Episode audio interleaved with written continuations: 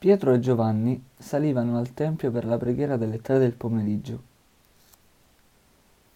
Qui, di solito, veniva portato un uomo storpio fin dalla nascita.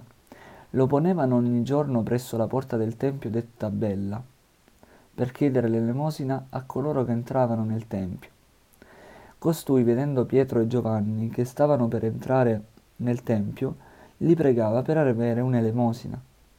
Allora, fissando lo sguardo su di lui, Pietro insieme a Giovanni disse: «Guarda verso di noi». Ed egli si volse a guardarli, sperando di ricevere da loro qualche cosa. Pietro gli disse: «Non possiedo né argento né oro, ma quello che ho te lo do. Nel nome di Gesù Cristo, il Nazareno, alzati e cammina». Lo prese per la mano destra e lo sollevò. Di colpo i suoi piedi e le caviglie si rinvigorirono e, balzato in piedi, si mise a camminare, ed entrò con loro nel tempio camminando, saltando e lodando Dio. Tutto il popolo lo vide camminare e lodare Dio e riconosceva che era colui che sedeva a chiedere l'elemosina alla porta bella del tempio. E furono ricolmi di meraviglia e stupore per quello che gli era accaduto. Mentre egli tratteneva Pietro e Giovanni, tutto il popolo, fuori di sé per lo stupore, accorse verso di loro al portico detto di Salomone. Vedendo ciò, Pietro disse al popolo: «Uomini di Israele, perché vi meravigliate di questo e perché continuate a fissarci come se per nostro potere o per la nostra religiosità avessimo fatto camminare quest'uomo?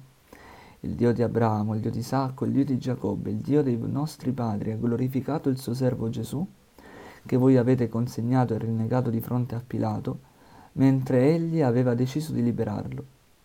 Voi invece avete rinnegato il santo e il giusto, e avete chiesto che vi fosse graziato un assassino. Avete ucciso l'autore della vita, ma Dio l'ha risuscitato dai morti. Noi ne siamo testimoni».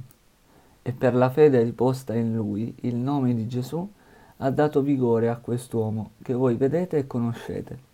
La fede che viene da lui ha dato a quest'uomo la perfetta guarigione alla presenza di tutti voi.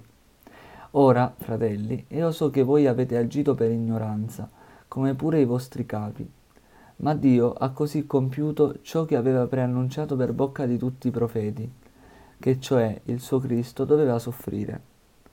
Convertitevi dunque e cambiate vita, perché siano cancellati i vostri peccati e così possano giungere i tempi della consolazione da parte del Signore, ed egli mandi colui che vi aveva destinato come Cristo, cioè Gesù.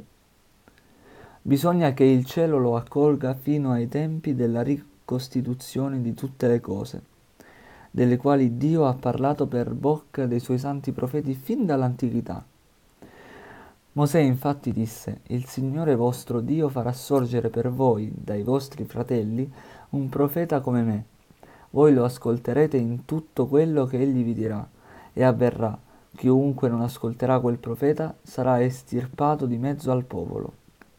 E tutti i profeti, a cominciare da Samuele e da quanti parlarono in seguito, annunciarono anch'essi questi giorni. Voi siete i figli dei profeti e dell'alleanza che Dio stabilì con i vostri padri, quando disse ad Abramo: «Nella tua discendenza saranno benedette tutte le nazioni della terra». Dio, dopo aver risuscitato il suo servo, l'ha mandato prima di tutto a voi, per portarvi la benedizione, perché ciascuno di voi sia lontani dalle sue iniquità.